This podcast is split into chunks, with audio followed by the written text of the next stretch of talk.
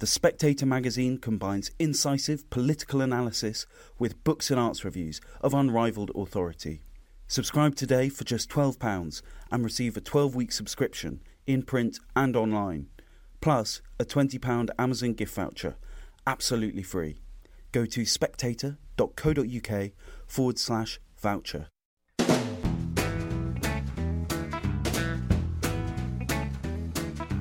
Hello, and welcome to the Americano podcast, a series of discussions about American politics and life. My name is Freddy Gray. I'm the deputy editor of The Spectator. I am delighted to be joined by Ian Williams, who is a Spectator contributor and a former foreign correspondent for Channel 4 News and NBC. He's also author of Every Breath You Take China's New Tyranny.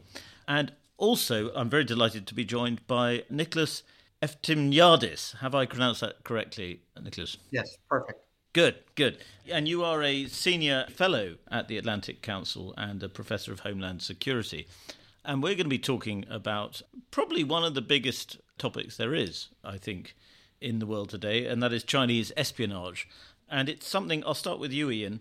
It's something that has been talked about a lot in the last 20, 30 years, even, as a problem. And it's sort of increasingly bubbling up in the West's consciousness, I'd say. And this latest story about the Chinese building pagodas near important American national security sites has just reminded us again quite how extensive and quite how brazen Chinese espionage is getting. Are we reaching a point now where everybody's accepting it's a problem, or have we been saying this for the last 20 years and it's been ignored? I think a lot of people have been saying it, but it has been ignored there's a sense that people have known that one of the key methods that China has identified in order to develop, in order to develop its own technology, is through acquiring technology, acquiring Western know how by whatever means possible.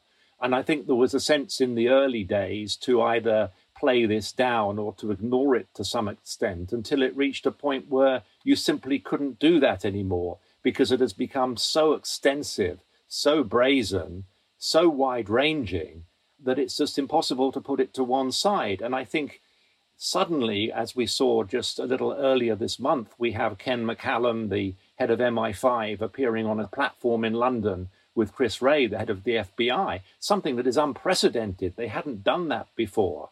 Chris Wray does tend to put himself out there, but not McCallum. And I think it's evidence of the sheer scale and the enormous concern that they now have that they are going much more public with this. And of course, the audience were business leaders, academic leaders who have been targeted quite extensively and who intelligence officials have been worried are really not taking it seriously, don't really even begin to grasp the extent of what they're dealing with.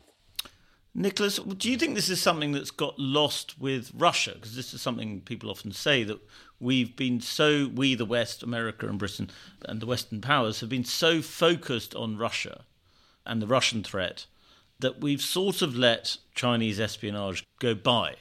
And we've, we've kind of shaken our heads and pretend it's not happening.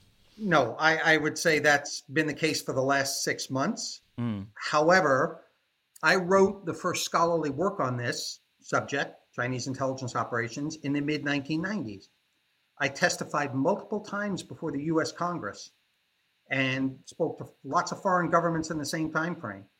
And I said at that time, do something about this problem now, or you're going to be calling me back in 20 years screaming, My God, how did it get this bad? So now here we are 25 years later, and the problem has been ignored for decades. And on the part of my country, it's been ignored out of ignorance, out of arrogance from our policy apparatus, and out of greed, not to impact the business relationship. So those three elements have entirely swept for decades China's actions under the rug. And now we put ourselves in a position where it actually threatens our democracies because it has existed and grown over decades. Mm. So this is the situation we find ourselves in now. Nicholas, how much do you think they are affecting the way American democracy? Let's focus on America for a bit because this is supposed to be an American podcast. How much is China trying to influence the way American democracy operates? Aside from the you know, national security stuff, which obviously there's spying going on. Do you think they're trying to do counter information in the way that we've often associated with Russia? So, yeah, let, us take this in three great realms. You know, we have the traditional national security espionage, which a number of cases show they're active in. We had the commercial economic espionage, which again, hundreds and hundreds of cases show how aggressive they are. And then you have the covert influence functions, actually overt and covert. So we have this entire propaganda mechanism. In the United States, there are at least 15 Chinese state agencies that are actively broadcasting and printing and online, putting PRC propaganda out. And then we have literally covert influence functions trying to buy off politicians or silence voices in the Chinese diaspora or leverage, as we saw in the UK in the Christine Lee case, leverage people within the Chinese diaspora to influence parliamentary bodies. So it's very aggressive moves on all fronts in China by China in those areas. And Ian, to what extent do you think actually under Xi Jinping, China has become because it's more obviously aggressive or obviously belligerent under Xi, has it become more honest in a way than it was before in terms of as a national security threat? We now know what China are doing because China's become more belligerent on the world stage. It's certainly more brazen. I think one of the things that we have seen is a complete change in the way China uses its influence operations and the way it conducts misinformation. I mean, until just about four or five years ago, there were very few Chinese diplomats on Twitter or Facebook. Now there are hundreds of them growling their way around those platforms. Mm. Also, you've seen this massive increase in Chinese media overseas, state owned media online and offline. And I think there's also been a big sea change in the way they operate. They're now much more aggressive, taking a, a page out of the Russian playbook. This isn't just putting out propaganda of smiling, dancing Uyghurs in Xinjiang to try and challenge the narrative of, of, atrocities taking place there. That's very clunky, almost laughable propaganda. Now, increasingly, you have them inserting themselves in the conversation in America, finding ways to stir things up, to leverage, to try and undermine institutions, and to try and stir up suspicion and hatred in a way which we've seen before from the Russians, but this is relatively new from the Chinese. And of course, Xi Jinping has identified these operations, United Front Works Department, sounds like it should be a bunch of municipal officials in high vis jackets, but actually they're very dangerous. And this is the main institution for influence and, and for creating an environment overseas conducive for the Communist Party propaganda. And that's been extended enormously under Xi, who's described it as his magic weapon. And the US in particular has been a big target of this. Yeah, I, I would agree. You'd agree with that, Nicholas. Actually, I'll ask both of you this question. I'll start with Ian.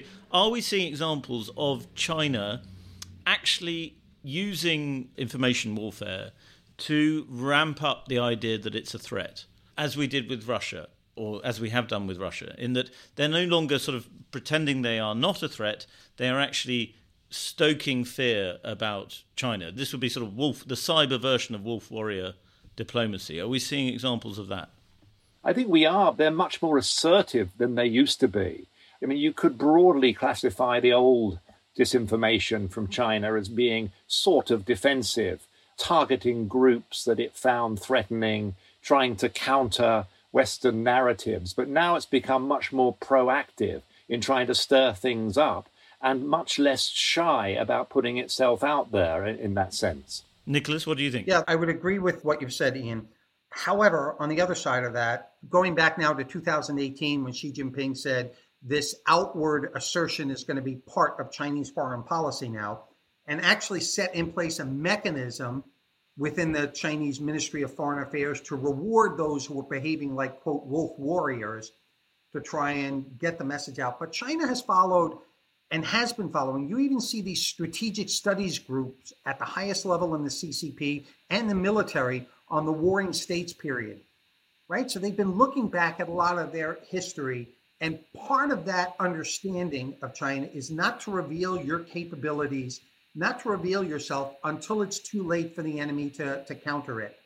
So that's what we've been seeing for quite a long period of time. China not revealing its plans or intentions, covering them deceiving foreign diplomats and foreign leaders. No, we're not, you know, in a position, nor do we desire to, to be confrontational.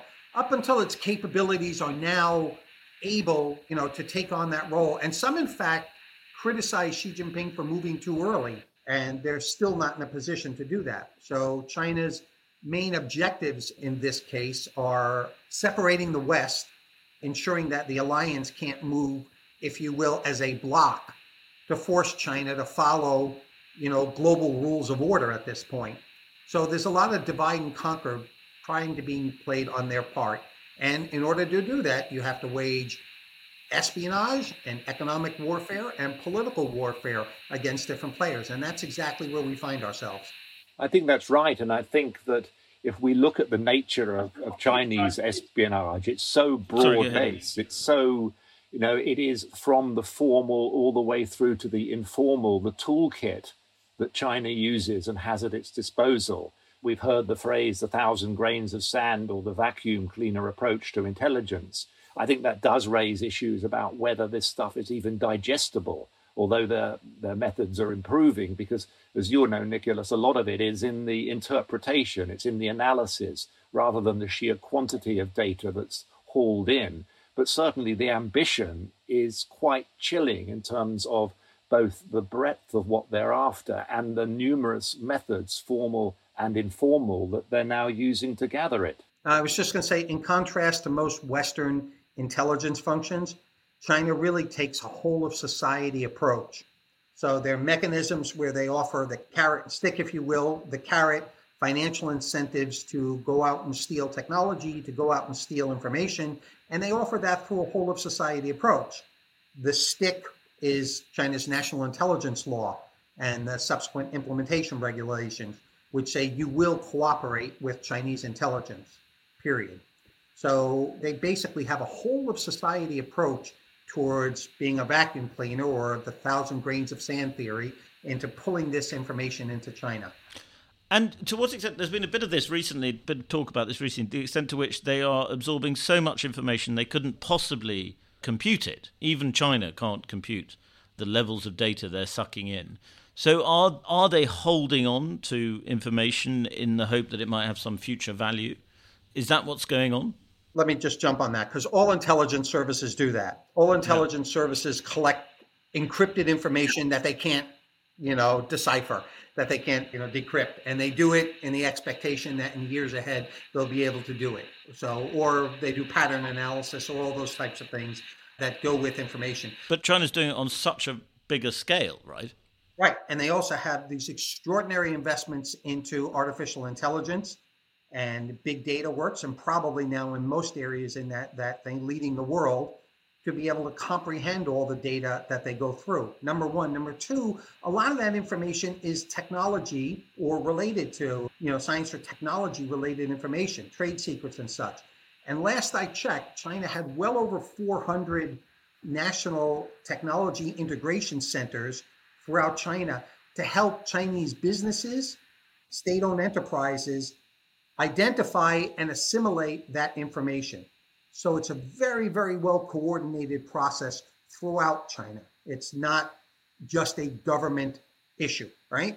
Mm. It's it's all these coordination centers and then provincial coordination centers as well. So there are literally hundreds upon hundreds upon hundreds of centers set up to help bring that information, that technology into the Chinese economy Ian, what do you think? Obviously, it's simplistic to talk about what China wants, but there can also be a little bit of paranoia among people about being spied on.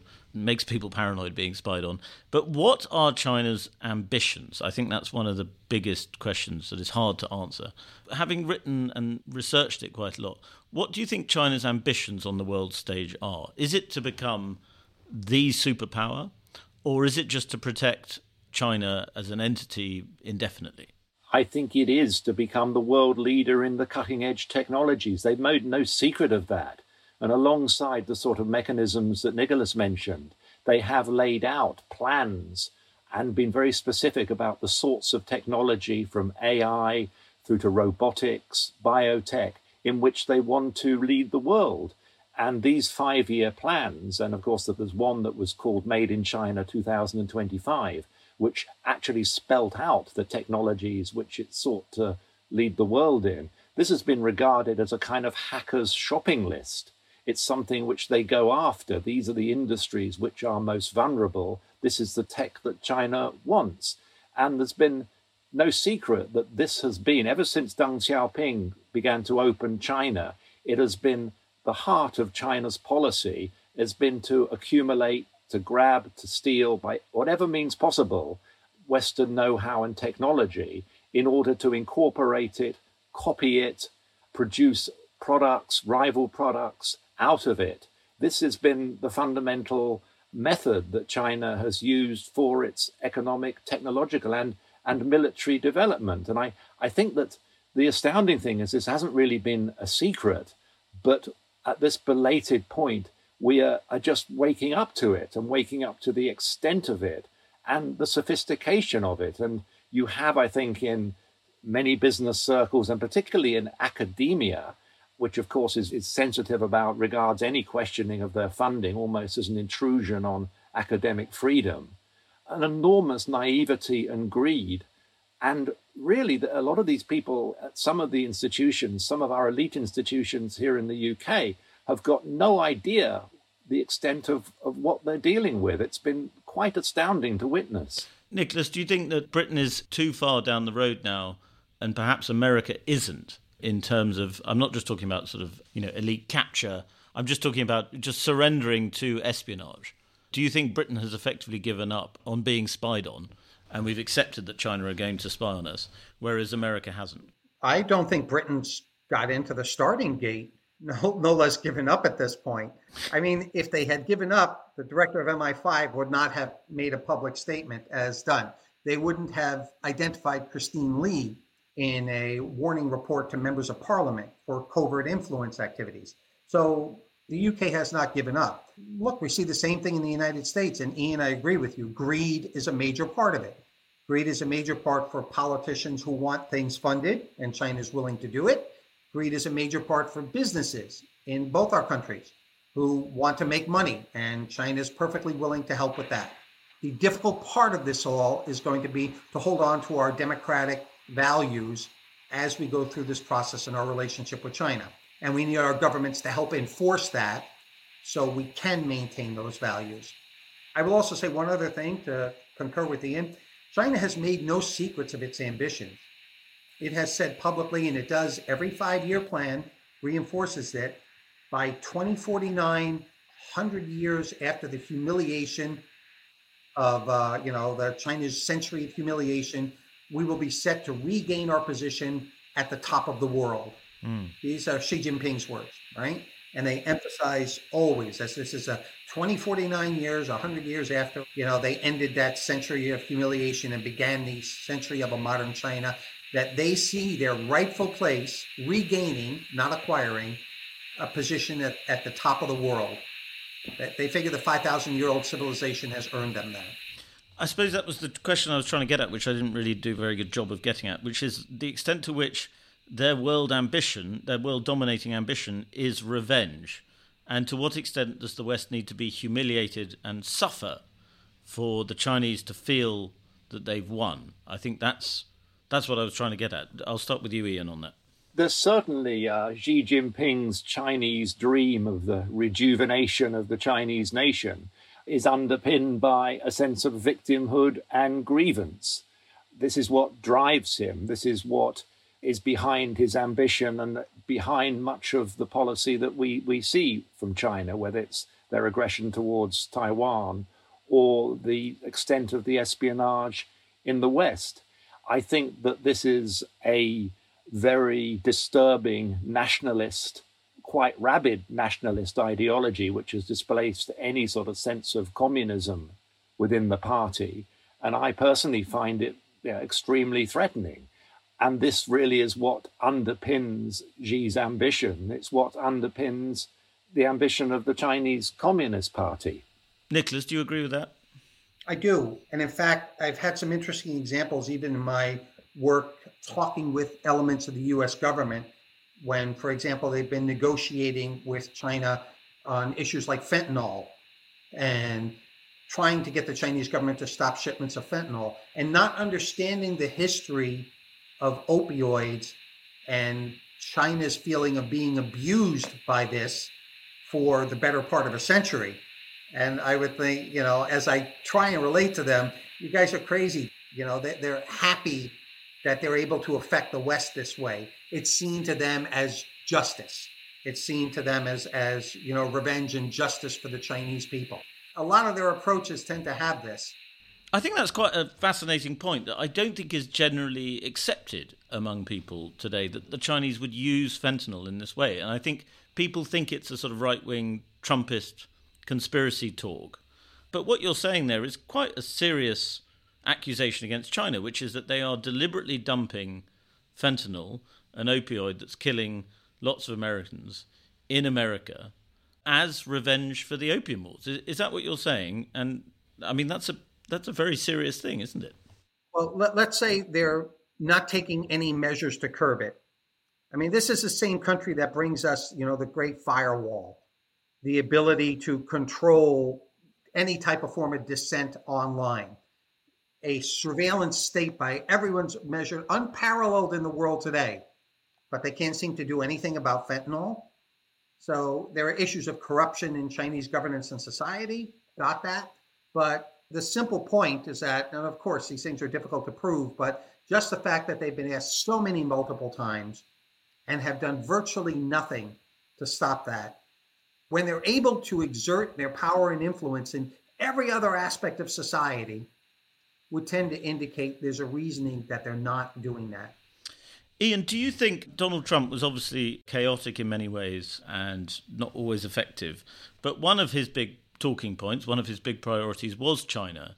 And he did talk to the Chinese about fentanyl. And he did seem to have a strategic ambition to, to make China's global domination harder or to slow it down or even reverse it. Do you think the Chinese are more comfortable with Biden? Trump certainly changed the conversation. There's no doubt about that. I think the jury is perhaps out on Biden at the moment. A lot of the fundamentals of the China policy remained in place. And of course, being more China skeptic is one of the few bipartisan issues in Washington at the moment.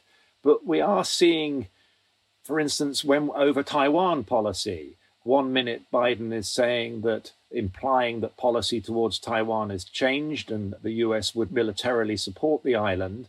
And then the White House is backtracking on the Nancy Pelosi proposed visit. I think this has not done any credit to Biden at all. I mean, he'd been better off just saying nothing about it, but implying that he and the military don't like the idea of Pelosi going to Taiwan is playing right into China's hands. I mean, it'll absolutely love this stuff. I think also, to go back to your question about Trump and the Trump skepticism about China, it's a pickup also on what Nicholas was saying, is that if we look at issues, there's always been a sense that we don't know, we need to engage with China because look at climate change, look at North Korea. Now, I would argue on both of those, China has been extremely cynical.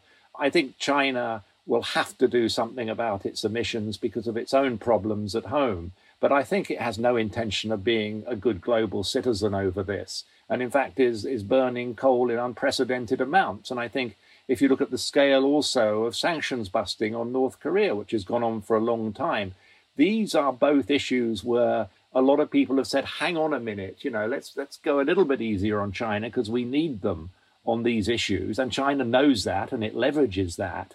And I see no evidence that it's really played the constructive role that those people would hope it would. In fact, it's been, you know, quite cynical about it.